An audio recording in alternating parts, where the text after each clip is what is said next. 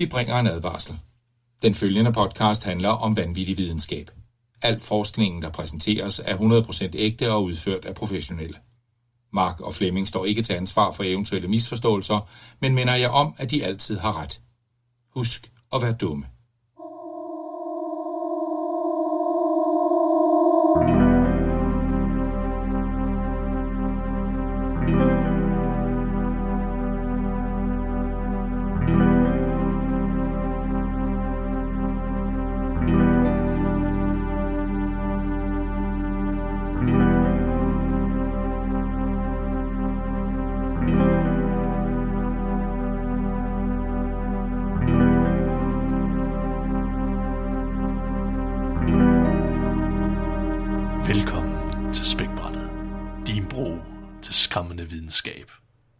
Kaster lys over de mørkeste afkroge af den menneskelige tilværelse.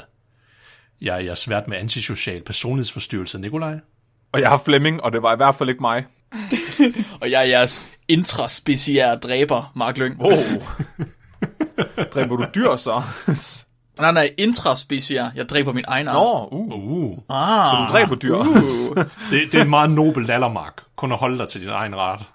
Ja, præcis, ja. præcis. Dagens afsnit, det skal handle om de sande monstre blandt os. Vi skal snakke om mordere og seriemordere, folkens. Det var mennesket hele tiden. Dun, dun, dun. Og i den forbindelse, hvad har du taget med, Flemming? Ja, men okay. Så nu, øh, I skal bare høre. Har I nogensinde tænkt på, hvordan jeg vil være som kvinde? Er det her som følger af forrige afsnit, eller hvad? Men det er bare noget... Alt, Flemming, Flemming, Flemming. Ja. I mine drømme hver eneste aften. Uh, hvordan, hvordan, men hvordan er jeg så som kvinde? Altså, er jeg meget behåret, eller hvordan... Jeg er ret, det, altså det egner sig ikke engang til spækbrættet. Jeg tror bare, du er nøjagtigt det samme. Du har bare et hul i stedet for en diller. Er nøjagtigt det samme. Du er så praktisk nogle gange, altså. Det er det, der sker, når man vokser op ude på landet. Jeg, jeg tænker bare... jeg, jeg tænker bare... Altså, fordi jeg, jeg har tænkt meget over det. Det er noget, jeg tit tænker over, hvordan jeg vil være som kvinde. Og, og for nylig, der har jeg lært noget om mig selv, fordi Mark, han fik mig til at tage en personlighedstest. og der lærte jeg, at jeg er en campaigner. med speciale i people mastery. Okay. Er det rigtigt? Ja, og en af de ting, der er ved campaigneren, det er, kreat- det er kreative mennesker, der elsker at grave i folks hoveder og høre deres meninger. Så jeg kom egentlig frem til, at uh, kvindeflemming vil nok være en af dem der, der gifter sig med en seriemorder i fængslet. Åh, oh, ja, det tror jeg er 100% rigtigt. Det tror jeg er lige dig, også bare for at have så mange historier som muligt. Ja. Ja, jeg, jeg skulle da sige, det passer meget på, at du har det der med, af en eller anden grund, som mærkelige mennesker, de er bare tiltrukket af dig. ja, Tror du, jeg har en chance ved ubådsmassen måske? åh, jeg er ikke i tvivl. Men så, så eller kvindeflemming har. så, så det var en det, jeg tænkte, det ville jo kunne være socialt acceptabelt, hvis jeg, en, hvis jeg sådan, hvis kvindeflemming gifter sig med en seriemorder, der er i fængsel. Så jeg vil gerne prøve at finde ud af, hvordan man opdager en seriemorder, der er aktiv. Altså, så jeg har kigget på, øh, hvilke, hvilke karakteristika er der ved en seriemorder, sådan så, jeg, så kvindeflemming kan finde en seriemorder, der ikke er kommet i fængsel. Mm. Og gifte sig med. Nice. Ja. Så det er smart, så kan vi lige holde øjne og ører åbne, så vi ved, hvad det er, vi skal kigge Ja. efter. Det synes det kan jeg godt lide. Må jeg godt åbne min øl nu? Det må du gerne, Flemming. Åh. Nice. Og, og, hvad skal, og hvad skal du snakke om, Mark? Jeg skal snakke om, nu hvor det skal handle om mor, så skal jeg snakke om, hvorfor vi overhovedet dræber. Mm. Fordi det er ikke bare for dyr og for føde, men altså vi dræber hinanden. Hvorfor, hvorfor gør vi det? Hvad er nødvendigheden af Det det? er fordi, han har været træls i en længere periode.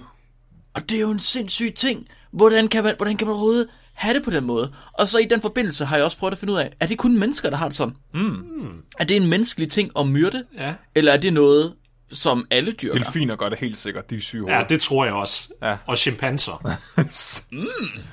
Men ikke høns. Okay. Men ikke høns. Spændende. Og, og Flemming, det er bare endnu mere, endnu mere ja, brændstof til bålet med fuck delfinerne. Fuck you, dolphin! Ja, altså prøv at høre, det er derfor, det hedder A-Dolphin, ligesom i Adolf Hitler, A-Dolphin. Altså, jeg siger det bare. Wow. Ja. Nikolaj, hvad skal du snakke om i dag? Jeg har valgt at være den lidt mere useriøse i dag. Jeg er faktisk Flemming i dag, hvis man kan sige sådan. Ja. Jeg er altid Så jeg har, jeg har lavet en quiz til jer omkring øh, morder og seriemorder. Nej. Jo. Spændende. En quiz? Tror du, vi kan vinde den? Hvad kan man vinde? En, en date med en seriemorder. Får man PlayStation 1, hvis man vinder? En gratis mor. på en valgfri person. Du, du, får, du får den ypperste måde at kommunikere på. Du får en faxmaskine. Oh, jeg har stadig ikke fået min PlayStation 2 til alle lytterne derude. Hvorfor en PlayStation 2? Men jeg skulle have, fordi jeg vandt svenskerquizzen. Hvorfor, hvorfor en svensk quiz? Fordi jeg var så god til at tale svensk. Jeg tror, det var dengang, hvor min mikrofon talte svensk. Det er der ikke nogen, der kan huske det med. Nej, det, det lyder som... Ja, det, det er Mandela-effekten lige der, tror jeg. Mm. Nå, men skal vi høre om, hvordan man spotter en seriemorder, Flemming? Ja, vi skal, vi skal dykke ind i uh, kvinde, kvinde Flemmings dating-scene. Så jeg har fundet ud af, at kvinde Flemming, hun er altså ikke alene i gerne at, øh, at være sammen med en seriemorder. Det er simpelthen noget, der er så almindeligt, at det har fået et navn. Det hedder hybristofilia. Og det er en... Ja, hybristofilia. Okay. Og det er det... simpelthen øh, en person, der bliver seksuelt ophidset af tanken om at være sammen med en partner, som har øh, lavet noget fuldstændig forfærdeligt, såsom øh, altså kriminalitet, voldtægt eller mor. Ja. Og en et, et berømt eksempel på det her, det er for eksempel Ted Bundy. Og Ted Bundy, han var den her meget, øh, en af de første seriemordere, som sådan fik, hvad kan man sige, bare blev berømt i USA. Ja. Og øh, han var sådan kendt for, at han var meget, han var en flot mand, og han var meget charmerende, og, og det han gjorde, det var, at han brugte den her øh, charme til at lokke kvinder øh, med sig, og så øh, slå dem ihjel. Altså, han blev fucking spillet af Zac Efron i filmen, og så var man en flot mand. Ja, han er faktisk flottere i virkeligheden, end, eller han, er- han var flottere. end Der Zac kan du bare Efron. se. Flottere end Zac Efron. Ja. Undskyld, har du ja, set det var- High School Musical? Oh god. Oh, gud. Nej, jeg skulle til sige, det var det også, var det ikke jo Christian Bale, der spillede, øh, det, det skulle forestille være ham i American Psycho. Oh. Var det Ted Bundy, du skulle forestille dig, Det tror jeg, det var ham, det var baseret på. var? Ah, det har jeg slet ikke lige Til, fanget. Okay. til, til, til, en- til en vis grad. Til en vis grad. Ja, okay, Nå, ej, okay. hvor sjovt. Nå, men, men i hvert fald Ted Bundy, han havde så mange kvindelige beundrere, at under hans retssag, der var retssagen simpelthen fyldt af kvindelige beundrere. Og han blev også gift under den her retssag. Altså selvom det kom frem, at han havde gjort alle de her forfærdelige ting, så, ble, så blev han gift, mens han var øh, under høring. Og han fik simpelthen et barn med den her kvinde, øh, Det inden, dommeren. inden han blev henrettet.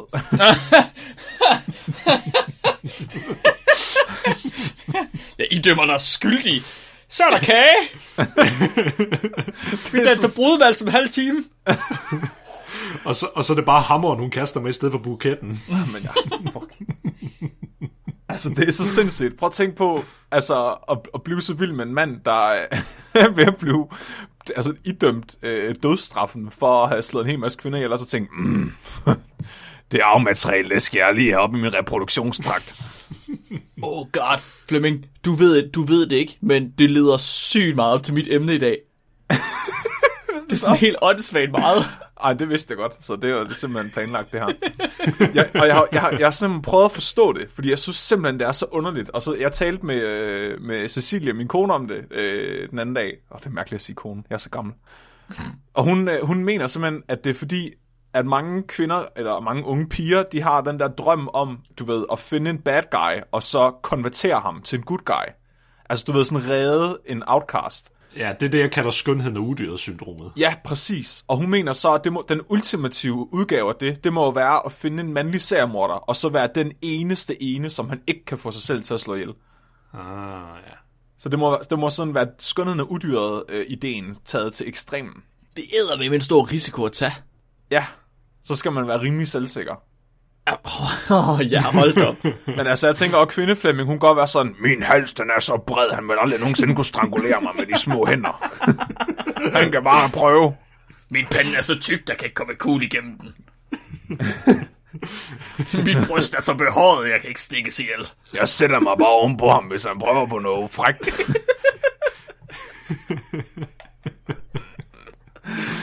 oh, nå. Men øh, kvindeflemming, hun vil jo også gerne have sådan en seriemorder øh, fyr, men en, der ikke er blevet fanget nu, fordi øh, du ved, man skal jo lige, det bliver lidt akavet til julefrokosterne med mor og far og sådan noget, hvis, du ved, hvis de ved det.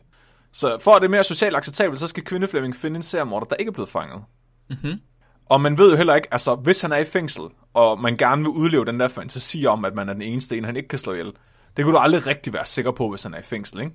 Mm. Du skal ligesom, han skal være på fri fod, så han har øh, fuld overlæg til at slå dig ihjel. Øh, så, så det skal være en, der er fri. Så hvis vi nu antager, at Flemsine er heteroseksuel, så skal vi finde en mandlig seriemorder først. Og det, det er okay, fordi det er kun en ud af seks seriemordere, der er kvinder. Ja. Og der er den her øh, sjove forskel på mandlige og kvindelige øh, seriemordere. Eller, jo, ja, jeg synes, det er lidt sjovt. Jeg må godt sige, det er sjovt.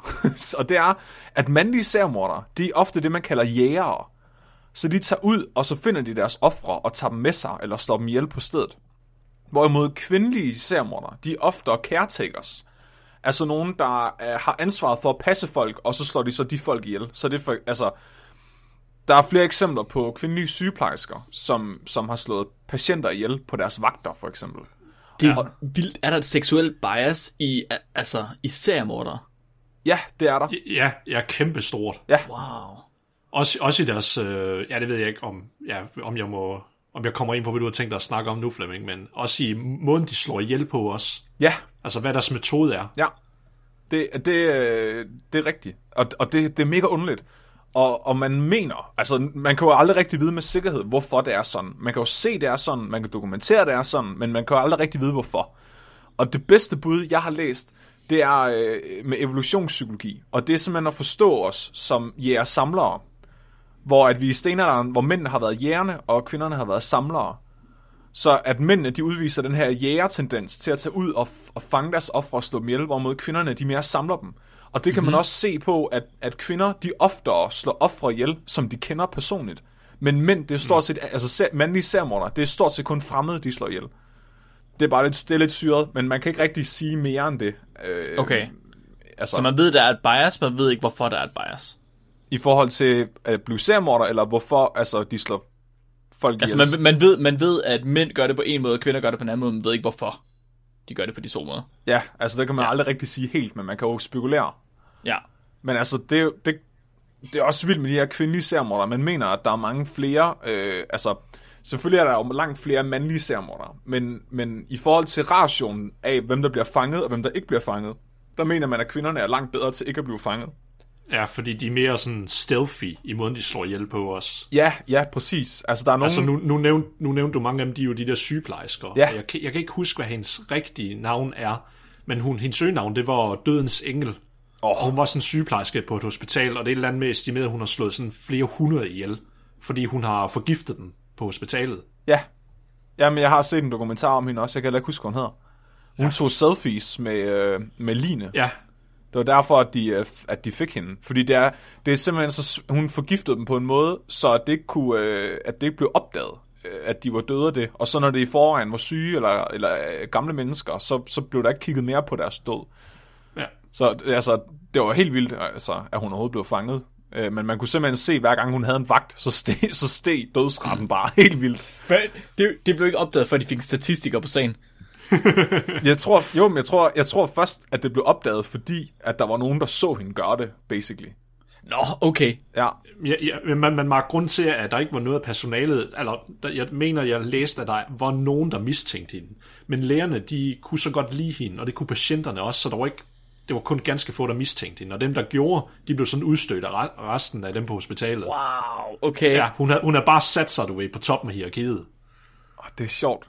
Det, og det, det kommer mig lidt ind på om lidt, om hvorfor det kan være. Fordi jeg skal snakke lidt om psykopater på et tidspunkt også. Og en af, en af kendetegnene ved psykopater, det er, at mange, altså, hvis du, hvis du er virkelig øh, god psykopat, så, så, så kan folk virkelig godt lide dig, og du er rigtig god til at manipulere folk socialt, for at få, det til at, og, og, altså, få dem til at kunne lide dig. Så, så det giver mening, at der er rigtig mange af de her seriemordere, som faktisk er virkelig charmerende, og det er jo bare godt for Flemsine, kan man sige. Okay, så, så øh, nu ved vi, at øh, hvis Flemsine skal finde en seriemorder, som er mandlig, så skal, så skal hun sørge for, at den her seriemorder altså er en person, der, øh, der jager sine ofre.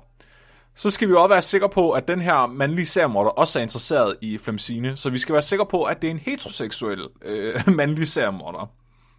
Og der fandt jeg et case study om en homoseksuel seriemorder, som simpelthen er blevet brugt som et eksempel på oftere at kunne identificere homoseksuelle seriemordere øh, i? USA. Ja. Et case study. ja. Det er lavet af Mark Pettigrew i 2019, så det er rimelig friskt, og det hedder The Preference for Strangulation in Sexually Motivated Serial Killer. Det fik han ud af en person. Ja, Han havde datapunkt lige en, og så sagde han, så gør jeg det for alle bøsser. Øh, lidt. Lidt. det, det, og det er så underligt, fordi måden, de egentlig opdagede det på, det var, at øh, man ved allerede, at størstedelen af mord, der begås øh, på kvinder, det er kvælning. Det er næsten altid kvælning.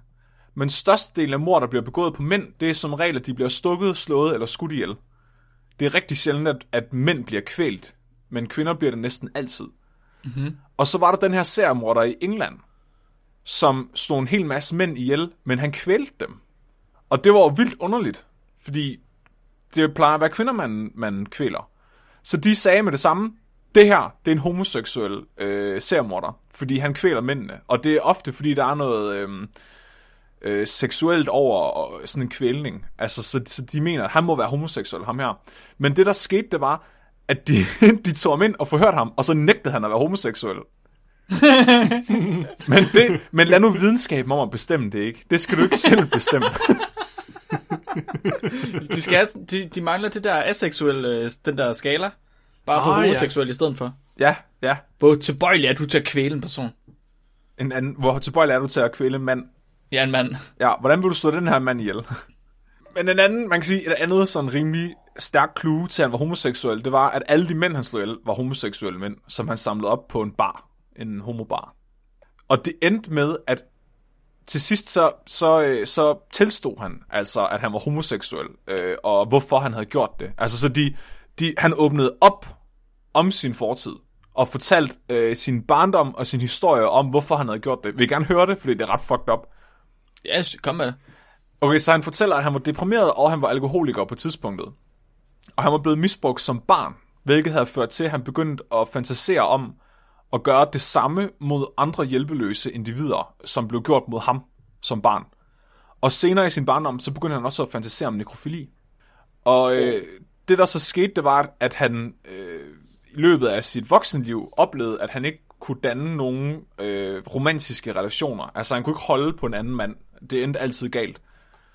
Øh, så til sidst, så havde han været på den her bar, hvor han så havde samlet en mand op, og de havde haft et øh, one-night stand, og da de så vågnede dagen efter, så blev han så bange for, at den her mand ville forlade ham.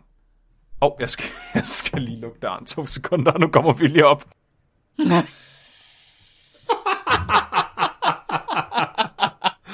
så, Det er ikke for børn, det her. nej, det er det satme ikke. Nå, han fik det her one night stand med hjem, og de havde øh, sex, og dagen efter, da han så vågnede, der blev han så bange for, at den her mand ville forlade ham, at han kvælte ham, til han blev bevidstløs. Og så lagde han hans hoved ned i en spand vand, og lå det ligge der, indtil der ikke kom bobler op mere. Oh, shit, man. Efter det, der havde han så livet i nogle dage, øh, hvor han så, du ved, havde lidt sex med det, andre ting, så fjernsyn, øh, lå med det i sengen og så videre, indtil han så øh, brændte det efter nogle dage. Han endte med at dræbe i hvert fald 12 homoseksuelle mænd øh, sidst i 20'erne over en periode på 5 år. Men, men det, der er det mest langt ude, det er, at over syv mænd slap altså væk fra ham. Wow. Ja, og de meldte ham til politiet. Altså, der var flere af dem, der slap væk, meldte ham til politiet, og så var politiet ligeglad. Hvad? Ja, de kaldte det... Der findes ikke noget godt udtryk øh, på dansk for det her, men de kaldte det lovers crawl. Øh, Åh, oh, okay. Hvad, hvad stat var det i? det, var i, det, var, det var i England, det her. Nå, det var England. Ja. Okay. England? Ja, Okay. Jeg ved godt, jeg sagde, at det skulle bruges til forensic science i USA, og det, det er også udgivet i... Øh, i Det var et, bare øh, ham, der er forskeren, der var amerikansk, eller hvad? Det var øh, seriemorderen, der var englænder, ja. Og så, ja, Ja, jeg ved ja, ikke, om Mark ja. Pettigrew var amerikaner eller ej, men jeg er rimelig sikker på, at det er journal, der er udgivet i er amerikansk. Okay, fair nok. Ja. Hmm. Og al litteraturen er refereret til også amerikansk. Ja. Og hvornår, hvornår sagde du, han havde slået ihjel? Mm, det var en, jeg tror, at det var efter, altså efter tierne. Altså, så det er ikke så det mega langt. Ja, det er, rim, jeg er rimelig sikker på, at det er et relativt nyt tilfælde, øh, men at det så er foregået over en periode på fem år. Men det er efter men, årtusindskiftet. Men så har de bare været totalt ligeglade, når mænd kom og anmeldte en anden mand for at prøve at slå dem ihjel. Ja. jeg ved ikke, hvorfor, altså, hvad der sker. Men de har ikke, de har ikke reageret på det. Altså, at- de har, altså, at han er blevet, at de har sagt, at han har prøvet at slå dem ihjel.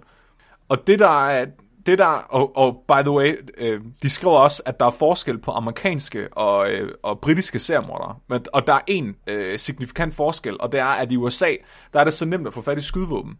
at størstedelen af mordene, der begås på andre mænd, det er næsten altid skydevåben. Hvorimod i England, der er det uh, husholdningsgenstande, de bruger til at slå hinanden ihjel.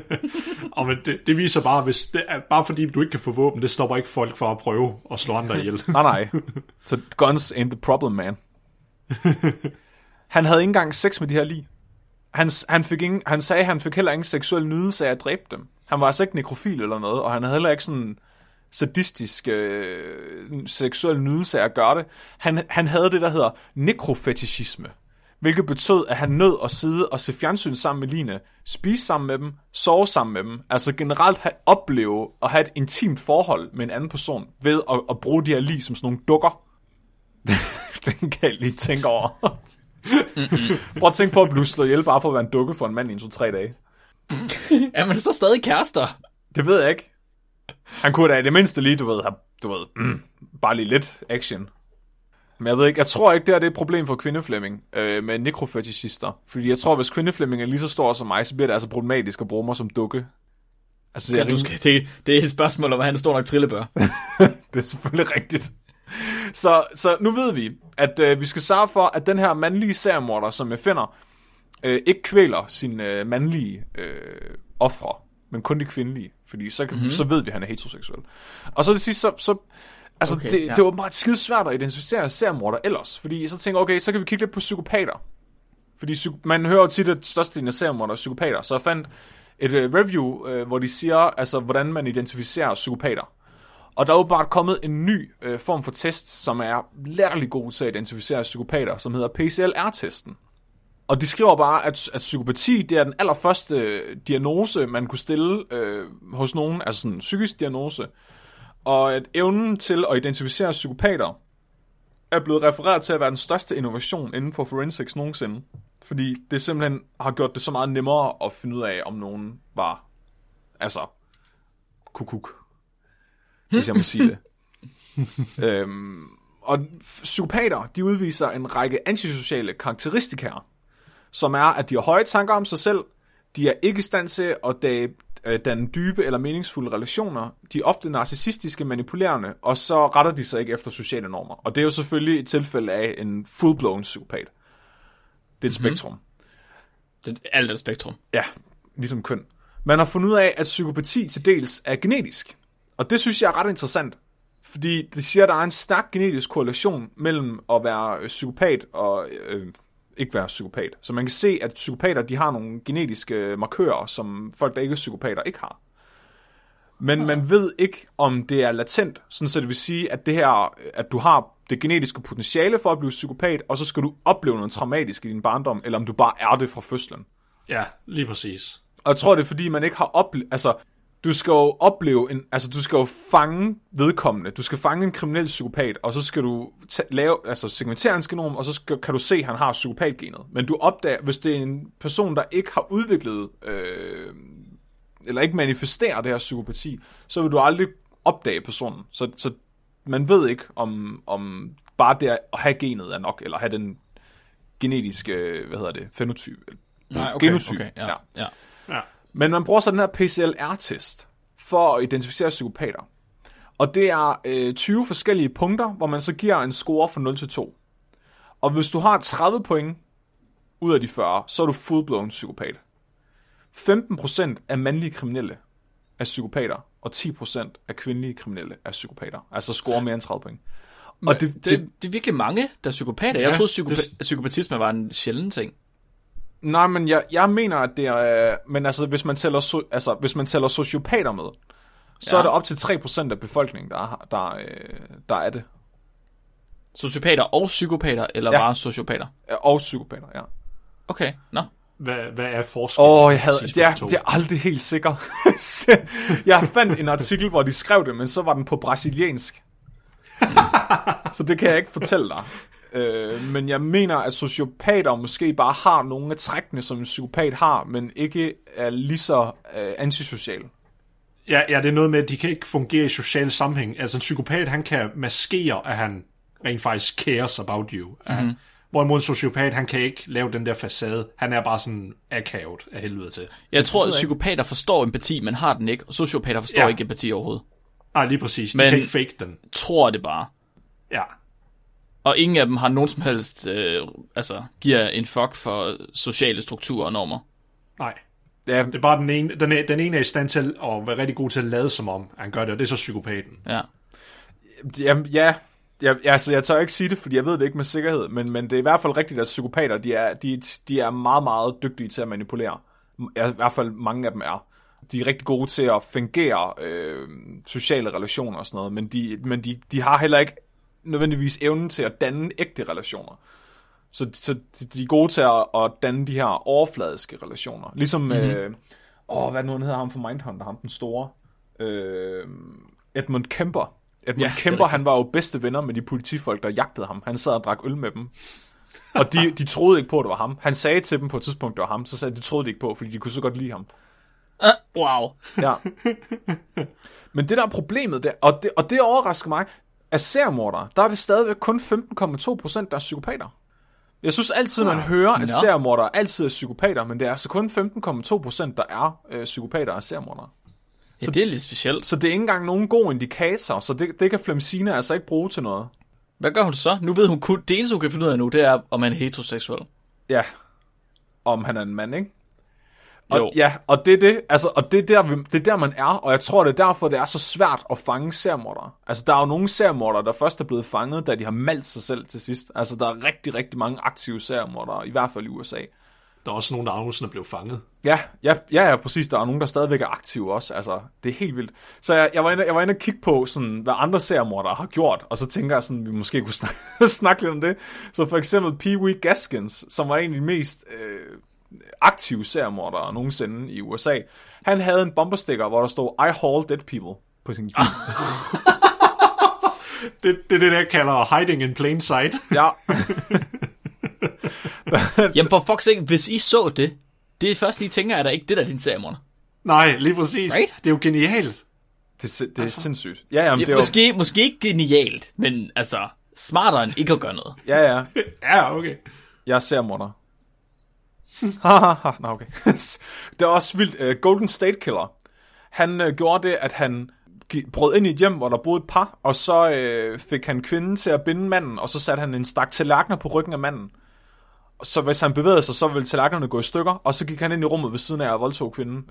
Og der, øh, da der så var et møde i den øh, i det område, hvor han var aktiv, der var der så en af mændene, der var mødt op til mødet, som havde sagt, at en rigtig mand aldrig nogensinde ville lade det ske for sin kone.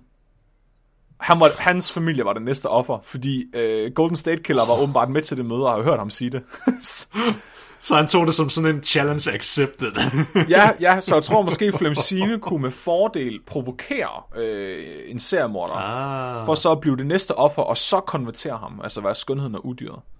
Ja. Der er også sådan lidt Men- mere øh, åben ting, altså så, så, så Jeffrey Dahmer for eksempel, han havde så mange lig i sin øh, lejlighed, at øh, han til sidst var nødt til at have et lig liggende i sit badekar også, så han, var- han var nødt til at bade hen over det i over en måned.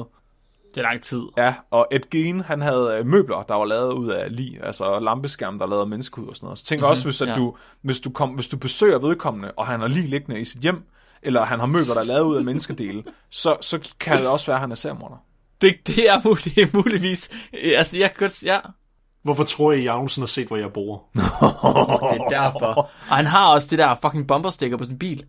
Det er, Det er derfor. Ja, det har jeg godt tænkt over, det var mærkeligt, at han havde den der bomberstikker. Ja, og det var mærkeligt, at han havde lige i hjemmet. Ja. Tror du, jeg vil blive... Altså, vil, hvad, hvilket møbel vil du lave mig og Mark om til, Nikolaj? Vil vi være hvert vores møbel, eller vil du sætte os sammen? Flemming, jeg, vil- jeg vil udstoppe dig. Du bliver ikke et møbel, du bliver udstoppet. Ja, Og, og, Mark, og Mark jeg, vil, jeg vil prøve at lave en ølkasse Ja, ud af Mark. smukt. han er ikke pæn nok til at blive udstoppet. Wow. Nej, men det, det, er mere, det, det er mere essensen af Mark, jeg vil Ja, bevare. det godt se, det er det, der er trofæet. Kan du så brygge en øl på ham også? Er det, du ikke bruger til kassen, måske? Ja, ja, sagtens. Kæft, Og ud af min mikrobiom. Ja. Der er, en, øh, der er faktisk en ølbrygger i Svendborg, øh, som fortalte mig, at han på et tidspunkt havde lavet en øl, hvor han havde puttet pubeshår i fra en af sine els- elskerinder. Og så havde han givet den til sådan en øh, high-profile ølsmagning, øh, smagning, og, og de elskede den bare alle sammen. Klamt. God. Ja, det var ret ulækkert. Rimelig klamt. Nej, Jeg, jeg, jeg, jeg tænker mere på at bare sørge for, at Mark har ekstremt højt blodsukker, og så kan du fermentere øh, blodet. Ja, det er også en Ja. god idé. Done. Men ja, altså, så det er egentlig, det ser lidt sort ud for Flemsine, hvis hun skal have en aktiv seriemorder, som ikke er blevet fanget. Altså, hvis det eneste, jeg kan sige, det er, Øh, hvis, hvis du kommer hjem til en mand, og han har, øh, og han har nogle lig i, i sit badekar, eller han har en lampeskærm, der er lavet af så er det måske en seriemorder. Måske. Ja, og, og, og mens, mens jeg læste det her, så er der bare en ting, jeg blev ved med at tænke på, i forhold til psykopater. Fordi en af de ting, de skriver i den her artikel, det er, at psykopater, de er stort set ikke modtagelige over for behandling. Altså hverken straf i, forhold til, altså i form af fængsel, eller terapi. Og de mener ja. måske, det er fordi, det er genetisk. Så du kan ikke nødvendigvis behandle en psykopat. Al- Altså, jeg ved, der er et tilfælde. Selvfølgelig, der er altid outliers i et datasæt. Ja. Der er en seriemorder. Eller var han seriemorder? Han blev i tvivl. Nej, jeg tror, hvis han var diagnostiseret med, at han var psykopat, og han havde slået nogen ihjel, men han er kun på psykiatrisk afdeling, og han... Jeg tror faktisk, han er um, på sådan en test, hvor han får lov til at gå ud i samfundet, men de stadigvæk overvåger ham, og han har ikke slået ihjel siden, jeg tror, et eller andet med, det er sådan 40 år siden, han har gjort et eller andet kriminelt eller noget. Men de de ved overvåger ham jo også jo. Ja, af af hvad de ved af, ja. Og han, og han påstår, at han er kommet sig over det. Det er bare, ja, men alligevel, jeg synes bare, det, det, det er jo noget af en, altså en debat. Altså, Ja. også, altså hvad skal man gøre? Og, og altså selvfølgelig er det jo et spektrum, men, men hvis man nu har en, der bonger helt ud på den her, på den her test, altså hvad, hvad, hvad skal man stille op med dem? Og, og når det er genetisk, så kan man jo i teorien screen for det. Altså så kan du, så kan du segmentere folks genomer, så kan du se, om de, om de har anlæg for at være psykopater. Skal man så, skal man så måske prøve at, at, at behandle dem i barndommen, for eksempel? Altså, måske er de mere modtagelige for terapi på det tidspunkt. Men kan du give dem noget terapi? For, at de fleste seriemorder har de ikke en eller anden trigger? Altså er det ikke også det, du snakker om? Vi ved ikke, om de gener de er latente. Nej, nu er det.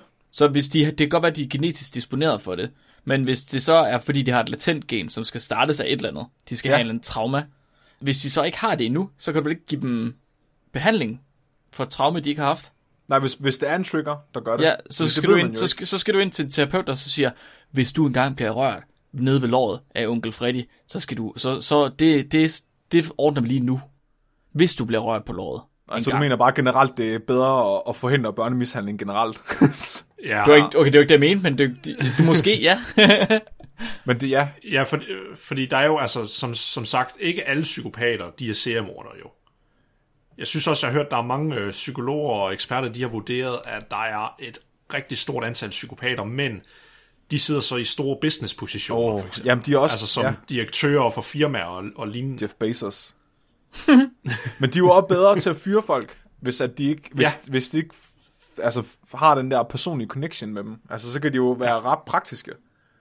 Men, men det betyder selvfølgelig, altså, så har de det, men de slår ikke ihjel. Det er bare kun, at de ikke har empati, men de slår stadigvæk ikke ihjel. Så er der jo ikke som sådan noget problem nødvendigvis. Nej, det er jo rigtigt nok. er det psykopater, der ikke er blevet trigget endnu? Altså, der, hvis latent Jamen, det er det. er stadig det, er det, er det, ja, men det er et godt spørgsmål. Ja.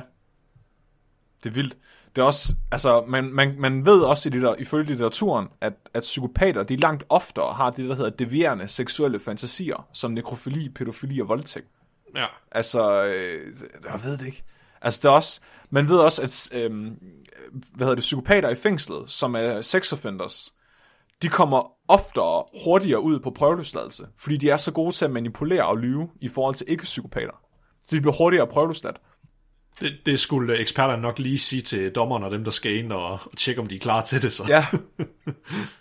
ja, det er vildt. Men det var, det var det, jeg havde. Det ser sort ud for Flemsine. Måske skal hun finde en anden dating scene. Men Flemming, jeg tror måske, jeg vil sige bare roligt. Det kan være, at, øhm, at jeg måske kan hjælpe lidt her. Hjælpe Flemming Simon Kan, lidt. kan du være seriemorder?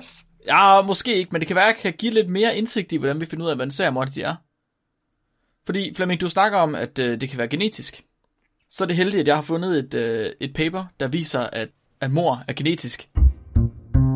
Vi skal finde ud af, hvorfor er mennesker voldelige. Hvorfor er det mennesker, de tæver, myrder og dræber alt, hvad det er, vi kan komme i nærheden af. Ingen har nogensinde været i sikkerhed for det menneskelige svær død. Og øh, som med så mange andre egenskaber for- hos, hos dyr, så har vi mennesker længe troet, at, at drab, det udelukkende kom fra menneskets kultur. Det var noget, der ligesom var opstået på grund af os. Mennesker myrder, fordi mennesker kan myrde, og ingen andre dyr kan. Det er sådan, vi mennesker de er, fordi der findes jo ikke nogen dyr, der er ligesom mennesker. Så det vi er enestående, og sådan er det.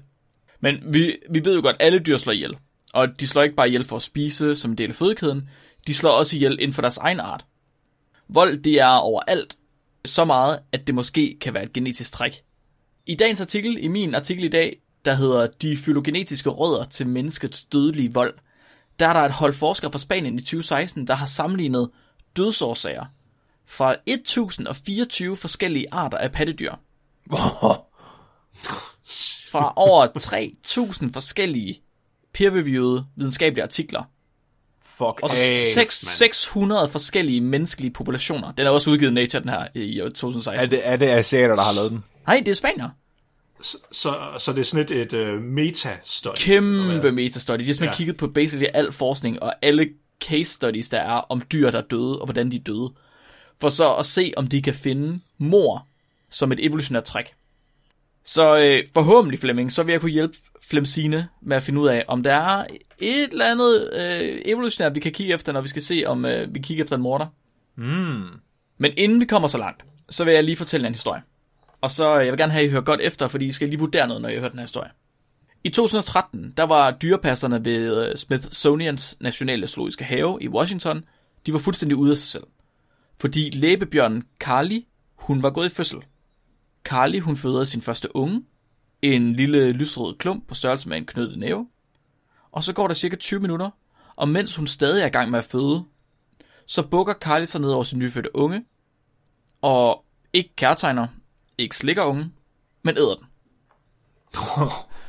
Men altså, hun er hun er, hun er, hun er gravid stadigvæk, så hun har nok haft the munchies. Mm, Muligvis.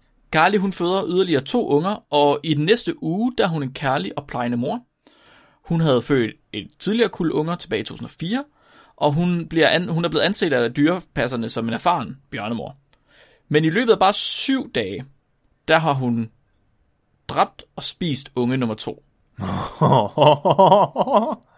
det har jeg set katte gøre rigtig meget, det der. Og den sidste unge, den vender hun ryggen. Drenge, er det her mor? Det er en fødselsdepression. Det er en fødselsdepression. Er det mor? Altså, hvis det er mor, det, det... Altså, når man siger mor, det er vel, hvis du har en intention kun om at dræbe, ikke for at over, overleve eller få noget at spise. Altså, hvis du kun gør det, fordi du har lyst til at dræbe og ikke noget andet. Okay. Så hvis man er, hvis man er særmorder, og man æder sine ofre, så juridisk set, så er man på den sikre side. Men det gør du vel, fordi du har en fetish. Det er ikke, fordi det er en nødvendighed, en biologisk Hvis nødvendighed. man nu bare er rigtig sulten. Det er vel en grund, er det ikke det? Jeg ved, jeg Jo. synes, det er svært, fordi jeg vil ikke kalde, når det er dyr alligevel, der bare, altså, er det ikke bare, fordi hun er dum, og så bare æder dem? Så den sidste bjørnunge, den blev fundet hypotermisk, altså underafkølet, og med en infektion af en anden art. Og så bliver den, den bliver behandlet med antibiotika, og så bliver den hurtigt rask. Det tager ikke mere end et par timer faktisk, før den er allerede i gang med at spise. Og øh, det tænkes, at de to døde unger, de højst sandsynligt har været udsat for den samme sygdom, og at Carly hun derfor har slået dem ihjel og spist den som en del af hendes instinkt. Er det stadig mor? Men hvordan fanden kunne hun vide, at de er syge? Godt spørgsmål. Og, har, og den første, hun åd 20 minutter efter, har den været syg? Altså, Godt spørgsmål. Altså, lige så snart hvis det er instinktivt, så vil jeg sige, så er det ikke mor. Hvad hvis, hvad hvis øh, vold er instinktivt? Men, er vold, men er vold, bare fordi man udøver vold som en art, er det det samme som om man laver mor med intent? Det kommer an på, hvordan du definerer mor. Ja. ah, Jeg, jeg, vil, jeg vil sige, altså sandt mor, altså ligesom vi mennesker gør det, så skal du være bevidst om, at det du gør, det er udelukkende for at begå et mor. Mm-hmm. Det er ikke fordi du er sulten, eller dine instinkter fortæller dig, at det her det er det bedst mulige for overlevelse eller lignende. Så ser jeg det ikke som er også, Så de skal, være selv, de skal være selvbevidste omkring det, af det de gør. der er også det der med det unger, ikke? De er jo afhængige af hende for at overleve. Så hvis hun bare lader dem være, så dør de. Er det så mor, eller er det naturen, der har slået dem ihjel? Et godt spørgsmål også. Ja, for så kan hun lige så godt bare få ernæring ved at spise dem, i stedet for at lade det gå til spil. Så jeg kan fortælle jer, at den engelske Wikipedia, den definerer mor som øh, det at slå et andet menneske ihjel, uden at have en gyldig grund. Okay. En gyldig grund. At, Ja, Han er bare trælsom der. præcis. Så er Han det sagde, at mor. mit overskæg ikke var særlig fyldigt. så, så det er faktisk stik modsat af, hvad jeg vil mene, det er. Umiddelbart ja. Altså det, så det gælder simpelthen bare, om, hvis ikke man har en ordentlig grund, altså en, en, en gyldig grund, tror jeg tror gyldig er keywordet her. Hvis ikke man har en gyldig grund til at slå nogen ihjel, at så er det et mor. Hmm. Simpelthen. Men ja, det jeg hæfter mig ved i den, det er, at de siger, at det er at slå et andet menneske ihjel.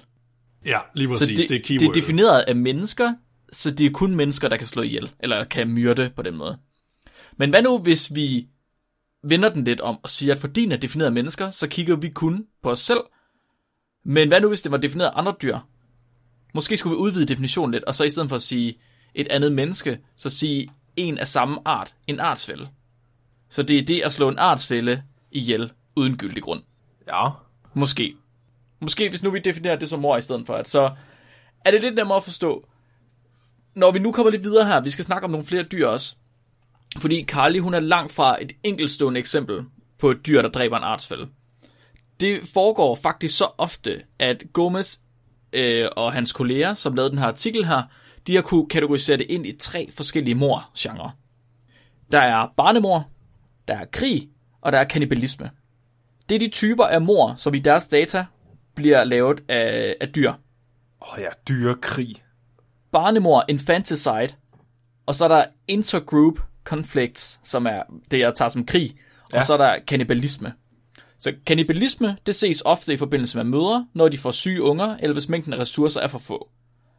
Og generelt set så forekommer drab inden for arter. Det forekommer kun i forbindelse med- inddragelse af territorier eller ressourcer, eller fastsættelse af hierarki. Ja. Så Flemming, du snakkede også om de der katte, hvor du sagde, at du tit har set, de ud deres unger.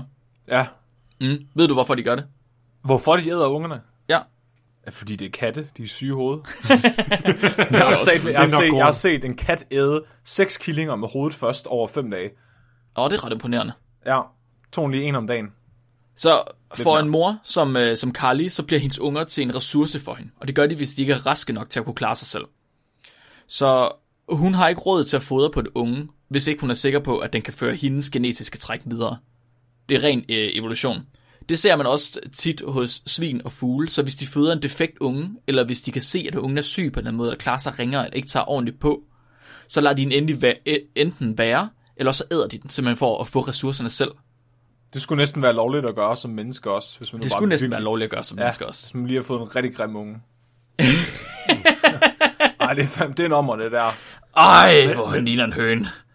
Ej. For mig at se, så, øh, så, så, så er det stadigvæk årsager, der giver evolutionært, eller i hvert fald mening i forhold til overlevelse. Mm-hmm. I hvert fald. Ja, og jeg sidder også sådan, med sådan en tanke, det er næsten, som, man kan næsten have empati med Carly. Og Flemming han siger også, ja. at du ved, det kunne give mening. Og det er meget, meget sat på spidsen, men det kunne give mening at sætte over til mennesker også.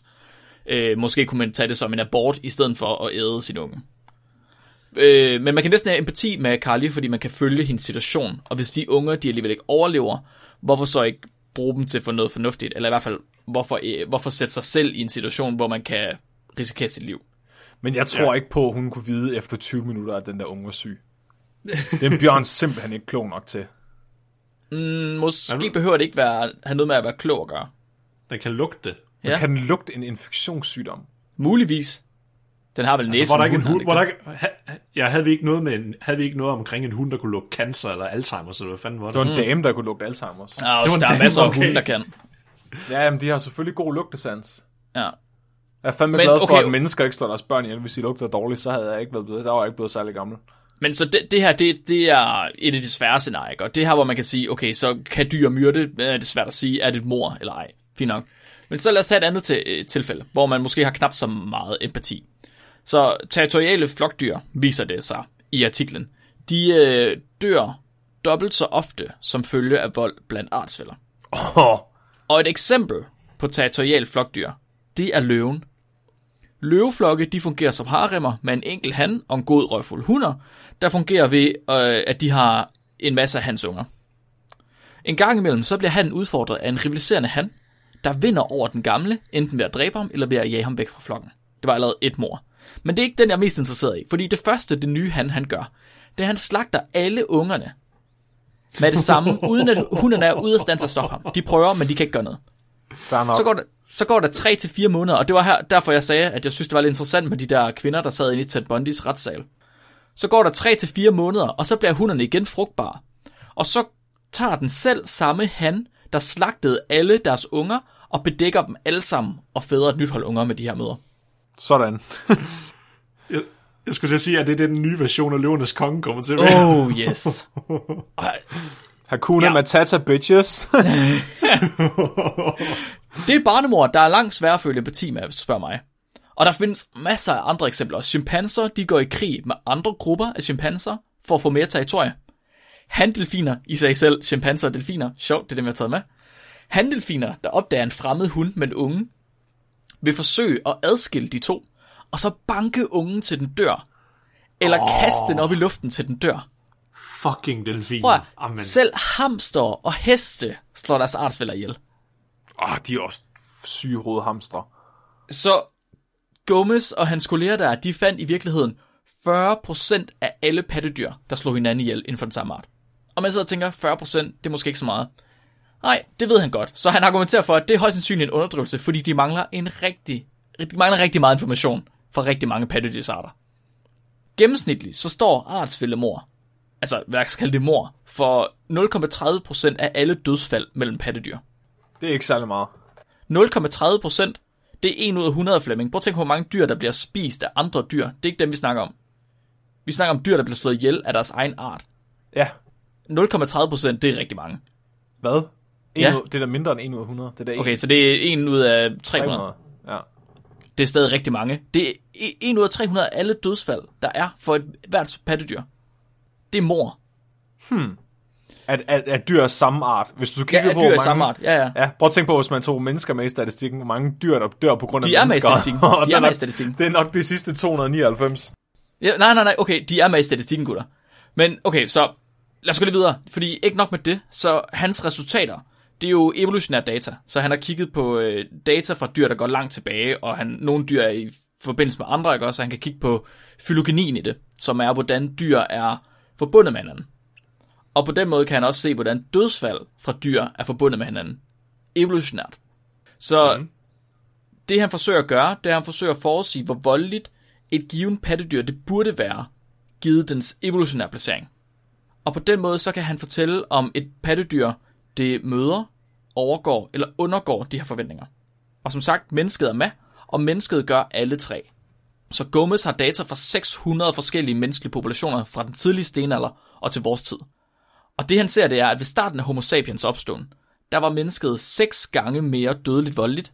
Altså det begik seks gange flere mor end det gennemsnitlige pattedyr. Det er også, man mener også, at det er en af grundene til, at vi er blevet så intelligente. Og det er fordi, vi har begået flere mor. Det har været en driver for evolutionen af intelligens måske. At, at, Så- at, vi, har, at vi har skulle outsmarte hinanden for at begå krig, bekrige hinanden mm-hmm. simpelthen. med menneskerne imellem. Ja, Så det de finder, så det er cirka 2% de her seks gange. Det, øh, det de finder, det er, at det er faktisk lige så voldeligt som gennems, den gennemsnitlige primat. og så alle primater er syge i hovedet, ligesom os. Den gennemsnitlige primat øh, har 2% af sin dødsfald, der er begået på grund af mor. så giver abernes planet lige pludselig meget mere mening. Ja, ja, ja. En, en, en ud af 50 aber bliver slået ihjel af en anden abe. Det er sgu fair nok. Det er eddermame med vildt. Så er der sabbe mange chimpanser i Valhalla. Ja. Men det har ændret sig lidt, ikke også? Fordi det var, det var tilbage, da Homo sapiens opstod. Der var vi ligesom aberne. Sjovt nok.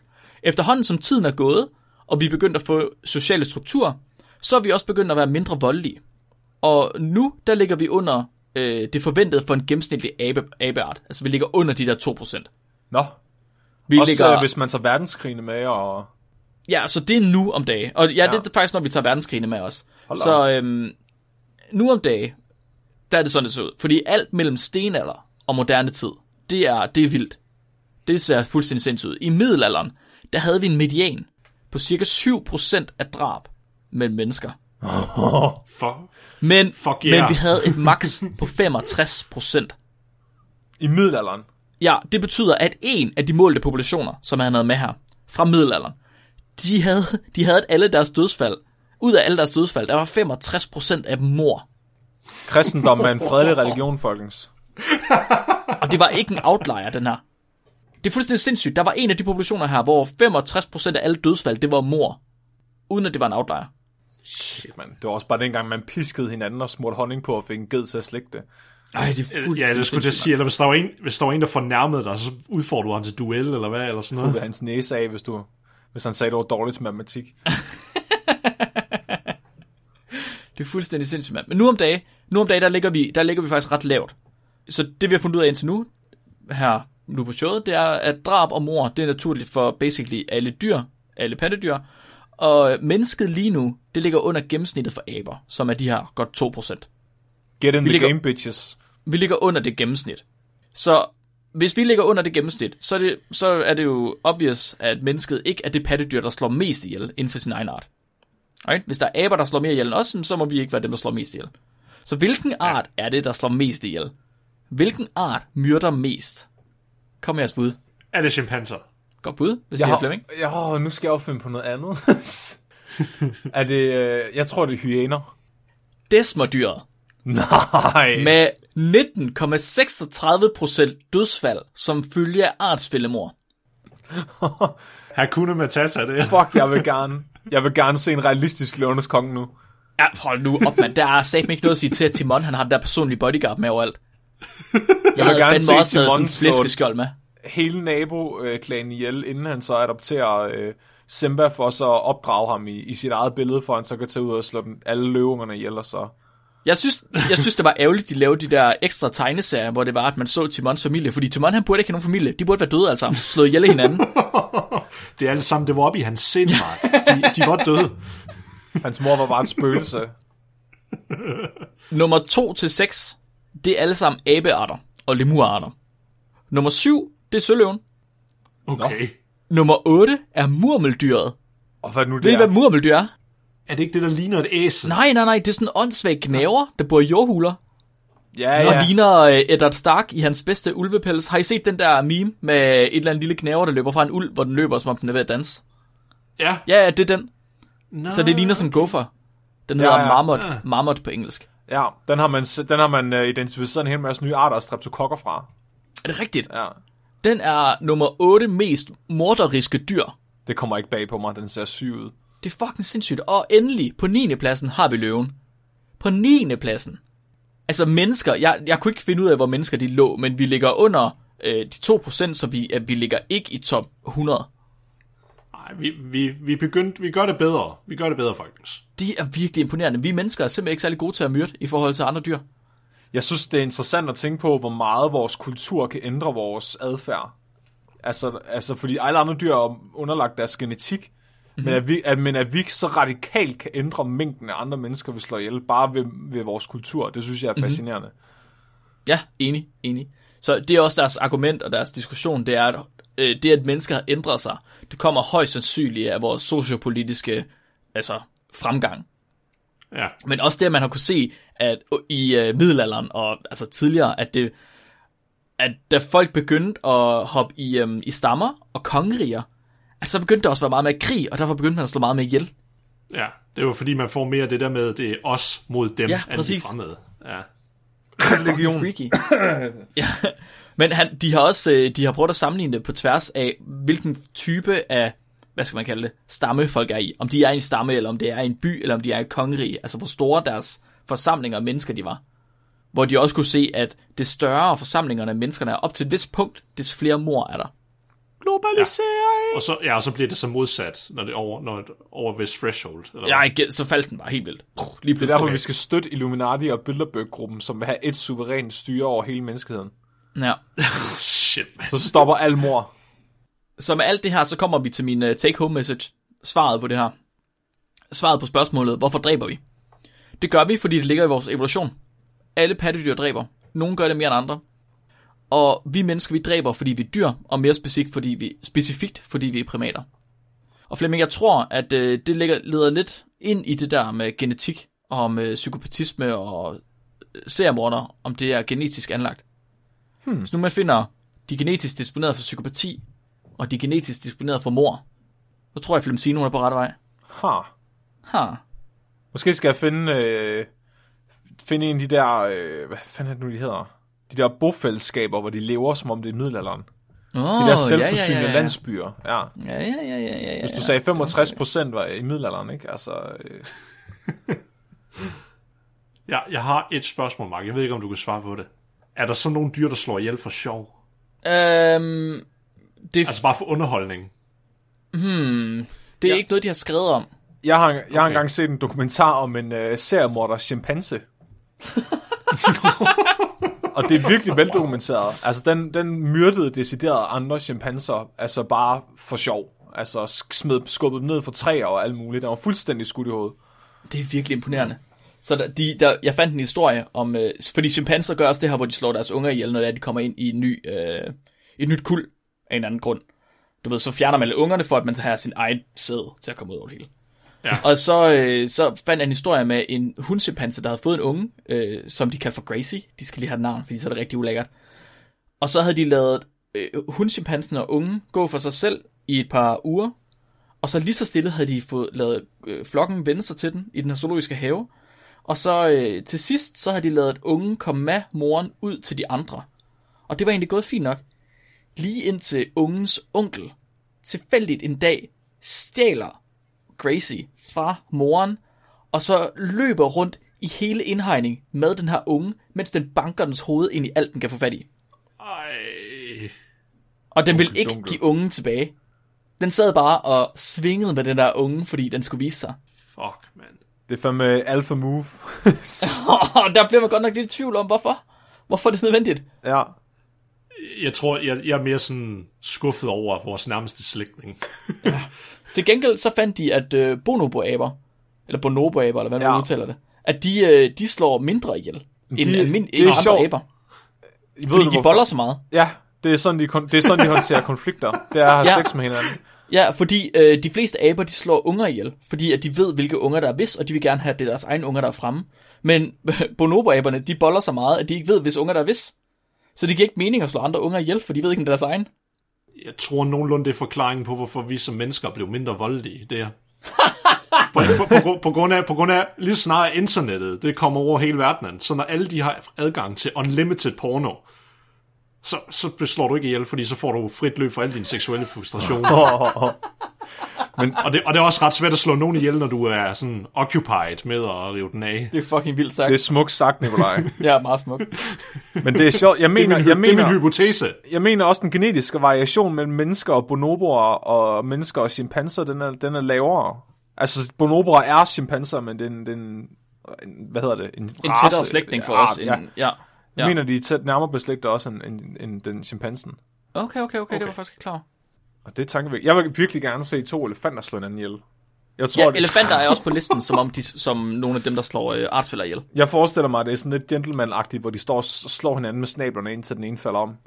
Ja, men nok ikke lige så meget som... Jeg tror ikke, det er det, du tænker der, fordi de er jo matriarkiske, så det er hunderne, der bestemmer. Uh. Så det er ikke sådan noget med, at det er hannerne, der slås om en gruppe. Men Fordi de, det- Men hunderne har jo også snabler. Ja, men de, de tæver ikke hinanden. De bitch-slapper hinanden med snablerne. Tror du, man kan dø af det? Hvis, det- hvis det står på længe nok, har du ikke set de der Russian slapping contests? Death by spoon. Jeg har taget en lille quiz med til jer, der omhandler lidt om morder og så seriemorder. Så jeg, jeg, jeg er den øh, mening af, eller holdning, at ens kulinariske øh, valg, de siger meget omkring en person. Sådan tror jeg også, du har det, Mark. ja. Mad er vigtigt. Ja, så jeg har lavet en quiz, hvor vi I skal prøve på at finde ud af, hvad alle de her mordere her, hvad deres sidste måltid var, da de øh, skulle slå sig ihjel. Lev på steg. Lev på steg. Ja, fordi, fordi af en eller anden grund, så er det en tradition mange steder, i Amerika, at inden du skal myrdes, så får du lov til, okay, du kan få lige, hvad fanden du vil have at spise. Hvad skal det være? Okay, inden vi starter, hvad skulle jeres sidste måltid være? Jeg tror, jeg vil have ekstra gongkarbonader.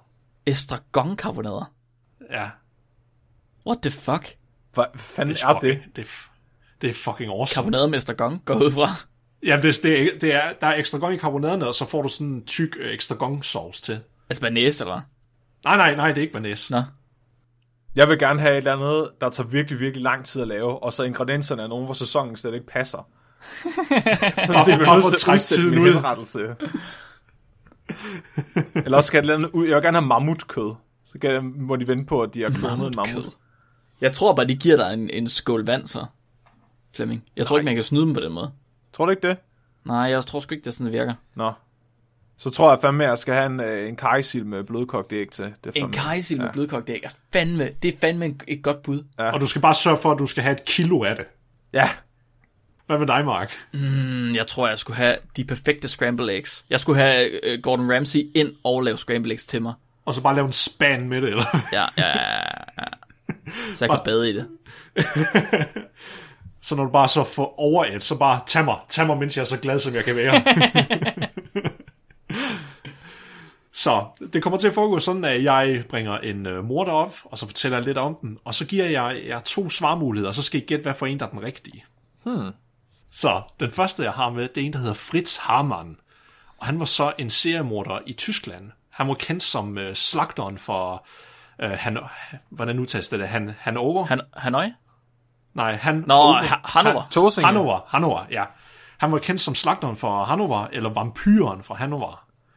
Og han øh, myrdede så 24 drenge og unge mænd mellem 1918 til 1924. Oh. Altså han både øh, sexually assaulted, og så øh, mutilated han dem, så han skar dem i stykker, efter han var færdig med dem. Ifølge tysk tradition, så, så fortalte de ikke, at han skulle henrettes før 1940. Nå. Og, så, ja, og han, skulle så, han blev så halshugget med guillotine den fem, 15. april i 1925. Så var hans sidste måltid A. En dyr cigar og en kop brasiliansk kaffe. B. Vinersnitzel med kartofler. Oh, det var så meget vinersnitsel, hvis han var tysker. Ja, det tror jeg også. Men, øh, hvorfor? Du tror, fordi han er tysker? Ja. Okay, jeg tænker... Ja. Husk på, en af dem er bullshit. Ja, jeg tænker, en mand, der, der slår så mange drengebørn ihjel på så kort tid. ja. Jamen, Han, men, er, ty- han er typen, der over, der overindulger. Han skal have for meget på en gang. Okay. men, men du skal også, det var, måske er det egentlig ikke rigtig mor, fordi han spiser dem jo bagefter. Nej, nej, nej, han spiste den ikke, han mutilated den kun. Nå, okay. Ja, Flemming, det er ikke kannibalisme, vel? Undskyld. Er det, jeg selv lige svarer, det er B, begge to? Ja, fuck, han, han skulle have noget snistel. Det er meget, meget forkert. Ja, han vil bare have en dyr cigar og så en kop brasiliansk kaffe. Det var alt, hvad han ville have. Han lyder irriterende. Det næste levende billede, vi har, det er en, der hedder Peter Kürten. Og han var også en øh, tysk seriemorder. Tilbage nogenlunde på samme tidspunkt. Og sjovt nok af en eller anden grund, så de, jeg ved ikke hvorfor tyskerne på et tidspunkt, de kaldte alle mordere for vampyrer eller sådan noget. Han blev, han, han, blev, øh, han blev kaldt for vampyren fra Düsseldorf, eller Düsseldorf-monsteret. Og det var sådan set fordi, at mange af hans offer, der ville han prøve på at drikke blodet fra dem for deres sorg. Oh, wow. Ja. Så han øh, lavede en serie af mor og øh, seksuelle overfald mellem øh, februar og november i 1929 i Düsseldorf. Og han blev så fundet gyldig i ni mor og så syv øh, morforsøg. Og han blev, så, han blev så også halshugget, det var i, øh, i juli 1931. Så var hans sidste måltid et pund råst øh, kød med brød og en liter Weissbier. Eller var det, eller var det vinersnitsel, ristede kartofler og en flaske hvidvin? Du kan ikke bare tage syssel hver gang. Vin og snitsel, vin og snitsel. Ej, jeg bliver helt, jeg bliver sulten nu. Altså, Åh, hvis, cool. jeg, hvis jeg fik at vide, at jeg skulle halshugges i gelatinen, så skulle mit sidste måltid, det skulle være et, et blyrør. Et virkelig tykt blyrør, og så ville jeg deep throat det, sådan, så når gelatinen skulle hakke mig ned, så ville det ikke kunne komme igennem. Du, du, du prøver altid at snyde alt og alle, Flemming. På et eller andet tidspunkt må du også bare give op, og så sige, det var det. Never give up.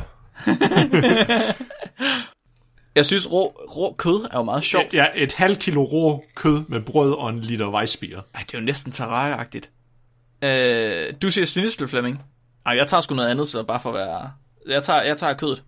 Han, han, valgte, han valgte at få vinersnitzel, stegt kartofler og en, og en flaske hvidvin. Jeg er et point tættere på faxmaskinen end dig, Mark. Og Fuck, det er og rigtigt. det, og det vilde var, at han spurgte, om han måtte få endnu en, øh, endnu en omgang, og det fik han. Hvad? Efter han havde spist færdig, så spurgte han, om han måtte få mere, så fik han det samme igen. Please, good sir, may I have some more? Some more wine, please. Prøv at tænke på Terrarias sidste måltid. Jeg vil gerne have, jeg vil gerne have et helt barn og tre kilo æbler. Var det ikke hans sidste måltid? Hvor meget lever var det, han spiste igen? Har du, har du en kat? 30 kilo eller sådan noget? Nej, 30 pund, tror jeg. Har du en kat? så næsten 10 kilo. Åh, oh, shit. Nå, den, og den næste, vi har, det er en, der hedder øh, Victor Figur. Figur, tror jeg, du tals. Og han var, han, han var sådan set ikke en seriemorder. Han var bare en morder. Men i 1960, der kidnappede, kidnappede han en doktor, som han øh, bare fandt i telefonbogen, der hed øh, Dr. Edward Bartels. Det var bare random. Og han ringede til ham, og så påstod han, der var en kvinde, der havde brug for, øh, for hjælp. Så da han så kom, så kidnappede han ham. Så skød han ham i hovedet og dumpede hans lige ud på en kornmark i Illinois. Fair nok. Okay. Han kunne bare ikke random. Han var rigtig vestjyde. Sådan en rimelig random mor. Og han blev så øh, henrettet ved at blive hængt i 1963, så tre år efter. Var hans sidste måltid en span fuld af rødvin, eller en enkelt oliven, hvor stenen stadigvæk var i? Ej, prøv at, hvorfor skal de spille så smarte? Tag noget ordentligt, mand. Bestil en fucking hummer. Der er ikke nogen grund til at være smart med dit sidste måltid. Det er idioti. Hvem fa- en enkelt oliven? Ja, jeg ved godt, du skal til at dø, men come on. Mark, jeg har et ord. En crazy person vil vælge sådan nogle ting. Flemming, kunne du drikke en hel spand rødvin? Hvis jeg... Ja, jeg tror, ja, det vil jeg nok, fordi hvis jeg vidste, jeg skulle hænges eller dræbes, så, så vil jeg nok gerne have en rimelig god skid på. Så gør det ikke noget, man er bevidstløs, jo. Det er faktisk rigtigt. Og så kan man lige brække sig ud over det hele inden. Jeg vil tage rødvinen. Jeg tror, han, jeg, han spiller smart. Det er, han tog oliven. Det var fordi, han skulle lave en statement. Han troede, han var aktivist eller sådan Han vil nok håbe på, at der var et oliventræ, der groede ud af hans liv bagefter. Mark, du har ret, det var oliven. Og, og Flemming, årsagen, du sagde Flemming, er fuldstændig det, han sagde. Er det rigtigt? Ja, han, han håbede på, at der ville gro et oliventræ ud af hans grav som et symbol på fred. Stopper du. Åh, oh, jeg tænker ligesom en særmorder, det er godt. Hvad er det for noget følelsesplader fra en fucking morder? Får jeg et point for det? Ja, du får et bonuspoint, oh, fordi du også gættede hans årsag. Yes. Jeg håber, I holder styr på pointene, for det gør jeg ikke. Jeg vinder. Så 3-2 til mig. Nej, Mark, stop! Jo, jo. 18.000 point til mig. Så, det næste vi har, det er nok en, som jeg tror, der måske er nogen derude, der kender. Han er i hvert fald en af de mest famø- infamøse seriemordere. Han hed John Wayne Gacy. Ja. Og han var så en amerikansk seriemorder. Han var kendt som dræberklovnen. Og han øh, angreb og myrdede mindst 33 unge mænd og drenge. Og grunden til, at de kaldte ham dræberklovnen, det var fordi, at som en del af, han bare gjorde, det var, at han klædte sig ud som en klovn, han kaldte Pogo the Clown og Patches the Clown, så han ville besøge hospitaler og så underholde børn der. Er sådan rimelig fucked. Og så stjal han. Uh, det ved jeg så ikke, om det så var dem, han underholdt, han slog ihjel. Det tror jeg ikke, det var. Men det var bare sådan et persona, han havde. Uh, og han blev så slået i, uh, ihjel i 1994, den 10. maj. Og det var ved uh, dødelig, altså sådan uh, indsprøjtning, at han fik. Det er lige præcis en uge efter, jeg blev født. Så er jeg ikke en reinkarnation af ham i hvert fald.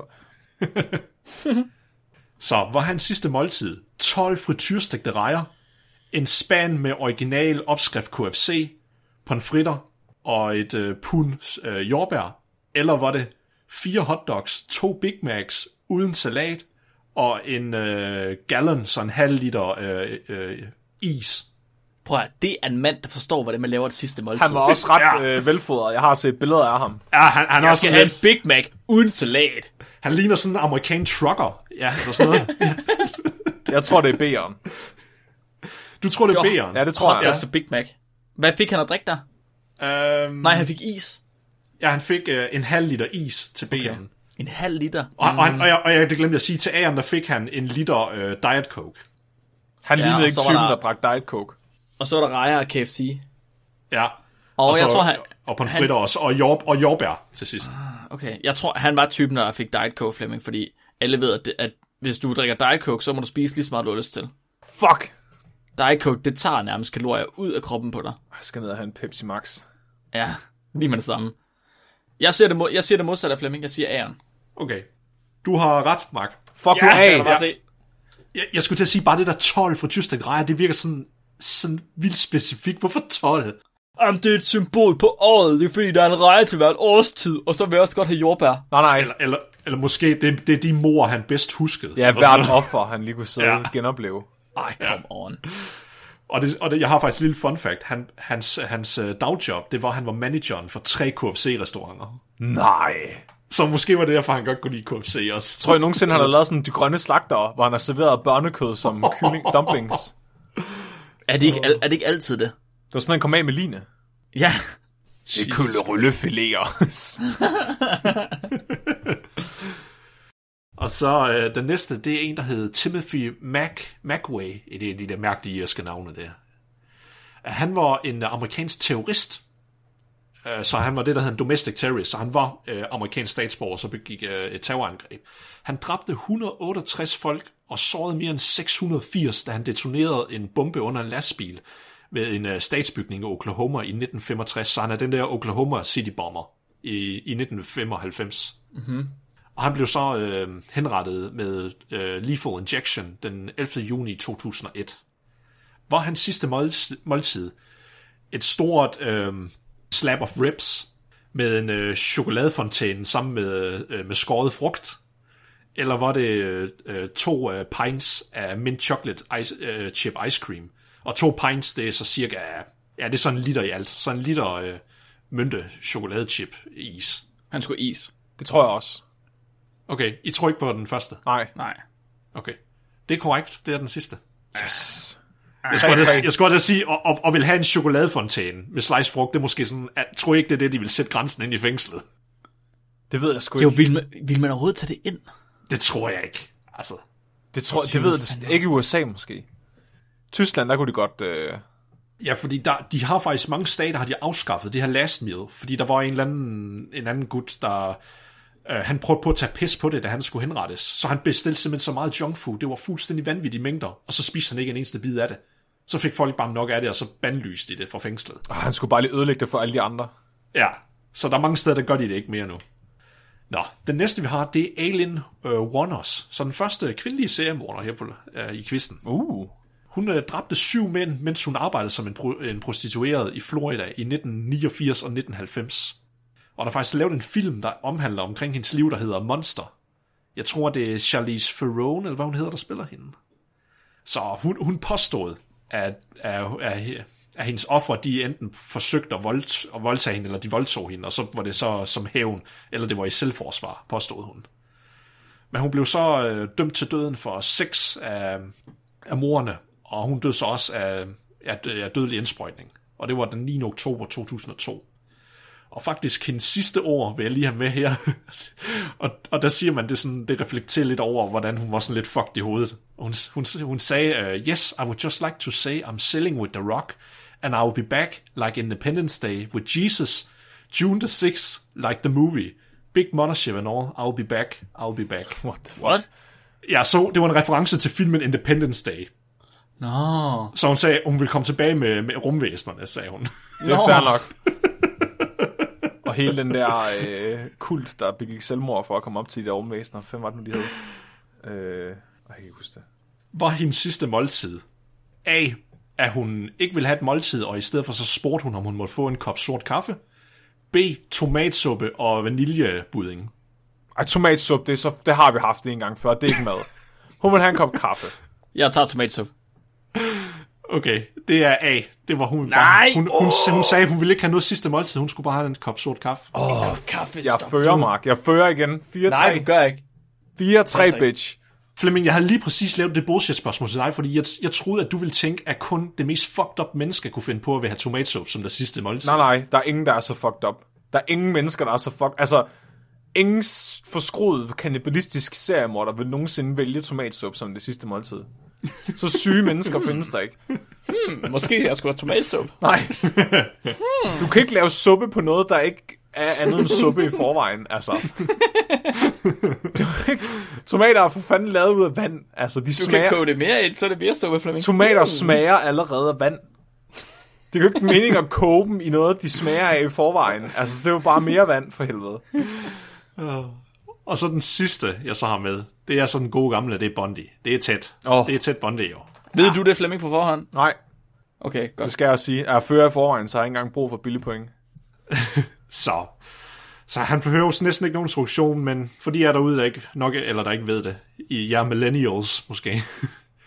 han var så en amerikansk seriemorder, han er nok den mest kendte af dem alle sammen.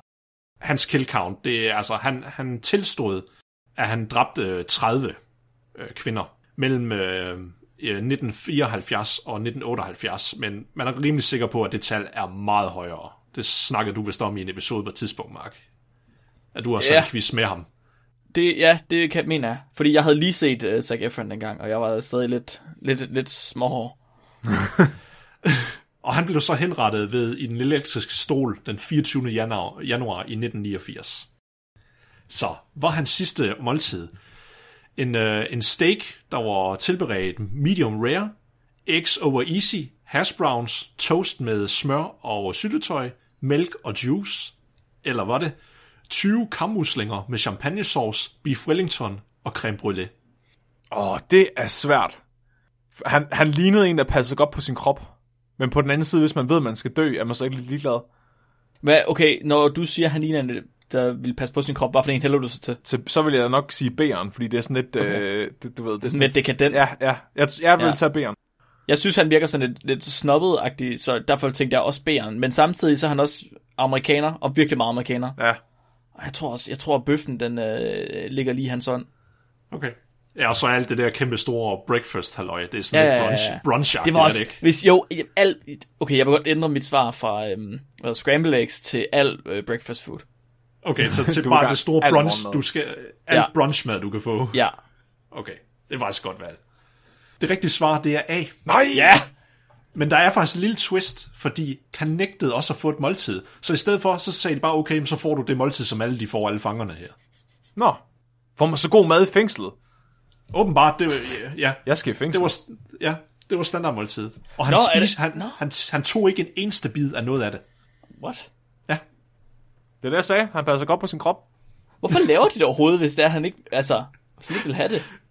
jeg tror bare, det var standardprocedur, så de smed det bare en til ham, kunne jeg forestille mig. Fuck, hvor mærkeligt. Prøv at tænke på, at der er sikkert nogen, der har spist det bagefter. Ja da, Så ikke noget at smide det ud. Sådan sidder du bare og spiser til et Bundy sidste måltid, fordi han Det ikke... havde jeg fandme gjort. Ja, Det er altså en god historie, at kunne tage med hjem til soveværelset. det starter sådan en frønsegård ved jobbet, ikke?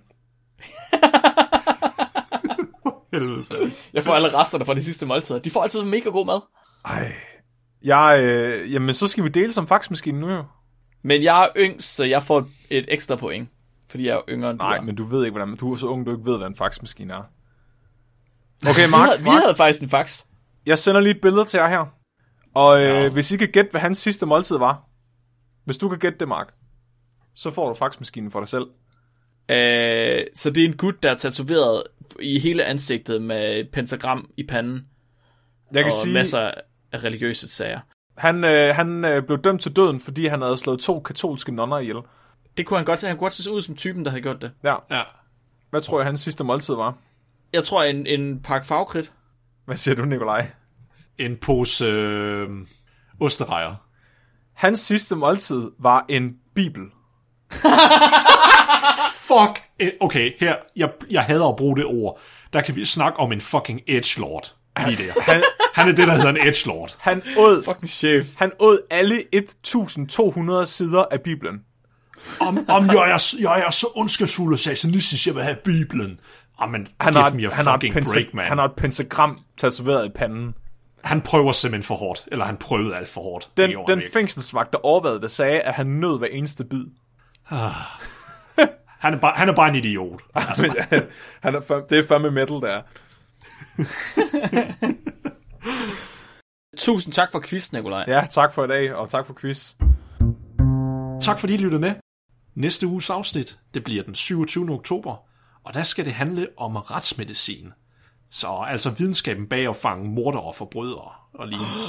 Så vi kommer nok til at snakke om, hvordan man bruger videnskab til ligesom at undersøge gerningssted, men også, og det er nok det, der er mere spændende, det er, hvordan kan man så slippe afsted med mor? Det, Når man er, er- det vil jeg gerne ikke personlige årsager vide. Ja. Altså, Flemming, jeg plejer at sige, hvis du ved, at du har en god ven, hvis du kan ringe til dem klokken lort om natten, og så bare sige til dem, jeg har brug for hjælp, jeg skal med et lig, og de ikke stiller nogen spørgsmål, og bare hjælper dig. Det er mig, bare rolig. Ja, I ringer det er en bare. god ven. Få dem til hønsene. Og øh, ja, og så Vi skal, skal, jeg... Nikolaj, stop, vent, vent. Vi skal have sk- øh, scoret på spekometeret. Åh oh, ja, det er rigtigt, det er rigtigt, Mark. Godt, du siger det. Er I klar? Afsnit num- nummer 73, normalt paranormalt, om spøgelser og gespenster, fra sidste uge, som øh, handlede om Nikolaj, der prøvede at fortælle os, at spøgelser, de bare er infralyd. Øh, så var der Flemming, der fortalte os om den her Division of... Hvad fanden var den hed, Flemming? Øh, per- perceptual science, eller sådan noget. Så- Hvor det ja, kigger på reinkarnation. Åh oh, ja, præcis. Og så mig, der prøvede at fortælle jer, at spøgelser, de er ægte. Og hvordan man kunne fange dem. Vi skal vurdere det her afsnit her så på, med en spækfaktor. Vi skal vurdere den på dens videnskabelighed, dens tænkefaktor, dens fjollefaktor, Nobelfaktor, læringsfaktor. Og det er alt sammen noget, der er gjort uh, muligt af Barometerbjerke. Tak, Barometerbjerke. Er I klar? Ja. Normal, paranormalt. Videnskabelighed. En skala fra 1 til 10. Den er godt for 8 herfra for mig. 8? Ja, fordi jeg har lært noget om, hvordan tra- transseksuelle børn højst sandsynligt bare er reinkarneret i det forkerte Ja. ja. køn. Øh, jeg er noget lavere, tror jeg. Jeg synes måske, det er knap så videnskabeligt. Jeg tror, Nikolaj var den eneste, der havde noget rigtig videnskabeligt med. Ja, For, jeg tror, jeg giver den en 6'er. Men det var sjov. Jeg tror en femmer for mig. Hallo, min artikel var peer-reviewed. Det var uh, rigtig videnskab. Nå, det var min også. Ja, en, pre- en predatory journal. Om fysik. øh, tænkefaktor. Hvor meget fik afsnittet til at tænke? Hvor stor en indflydelse havde det på dig? Den får 10 for mig. Jeg har, jeg, har lige, jeg har lige tidligere i dag forklaret min 8-årige datter, hvorfor at uh, infralyd, i vir- at spøgelser i virkeligheden er infralyd, og det synes hun var meget spændende. Okay. Ja. Okay. Nå, nå, nå, men det er jeg da glad for, at, at der er nogen, der har fået noget ud af det. Så. Ja, Jeg var mere interesseret i de her transseksuelle børn. Det er også noget, jeg har fortalt om på arbejde, som folk lige synes var meget interessant. Dem får en syver for mig. Ej, jeg, jeg giver den en 6'er igen. Ej, ej, ej, det ved jeg faktisk ikke. Prøv, okay, okay. Den får en 7 af mig, men kun fordi, at jeg simpelthen bare ikke fik lov til under afsnit at komme ud med alle de frustrationer, jeg havde over Max. så jeg tænkte meget over den bagefter, oh. altså hvad jeg skulle have sagt. jeg kan stadig høre frustrationen i din stemme. Ja. Er det bare bonusklippet, hvor du får lov til at rant i 10 minutter om alle de ting, at du har gået og tænkt på hele ugen? Så er der fjollefaktoren, hvor fjollet skråstrej sjov var afsnittet. Altså, vi er, vi er højt op for mig. Jeg skulle til at sige, at sarkasmemeter var over 9.000 der. Ja, den var, den var god. Den var god. Så er det en 8 eller en 9 eller sådan noget? Åh, jeg var på 9 eller 10. Hvad siger du, Flemming? okay. Um, åh, ja, den får 8 for mig. Ja, jeg, jeg giver den en 9'er. Så holder jeg den også på 9. Jeg er ikke lige så transfobisk som jeg, så den får 8. Du synes ikke, det var en sjov artikel? Nej, det er meget seriøst. Det var meget seriøst. Jeg er klar til at hormonbehandle mine børn. Nobelfaktor. Hvor meget fortjener det en spæk Nobel? Ah. 5. Okay. Må jeg, må jeg komme med en uh, counter Ja. på jeres, på jeres ah. ja, Vi har trods alt fundet en kilde til spækbrættet. De næste, hvad sagde du Flemming, ni afsnit. Ja, det er rigtigt nok. Vi har et helt bibliotek af videnskab om reinkarnation. Det er fandme, det er sgu da i orden. ja. Og jeg mener også, vi fandt ud af, hvordan man fanger et spøgelse. Ej, det er rigtigt. Ja, okay. Det giver ret i. Okay, så får den en 7. Alright, alright, alright. 7. 7 til 7. Læringsfaktor. Hvor meget lærte man? Og hvor brugbart var det?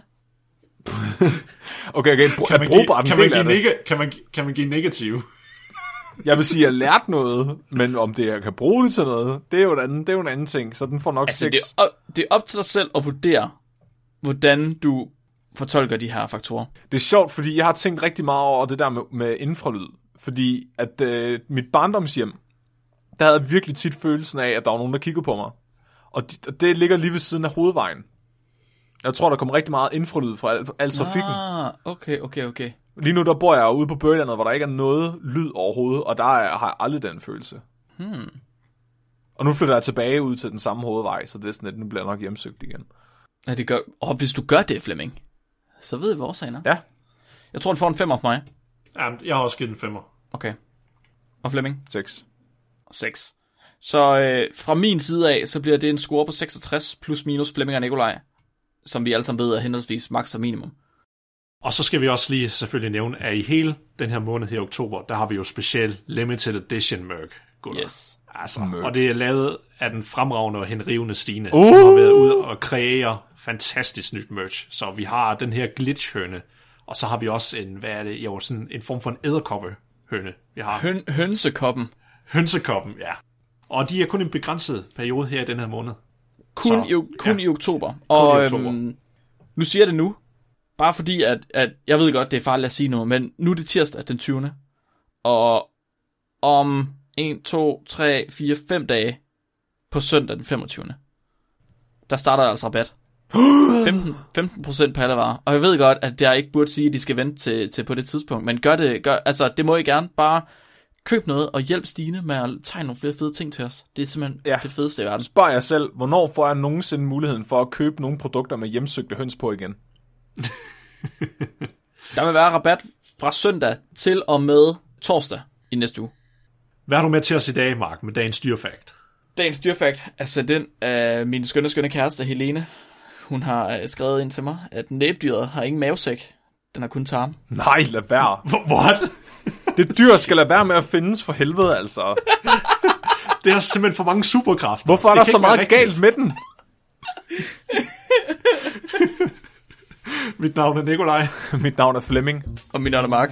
Du lytter til Spækbrættet. Husk at være dum.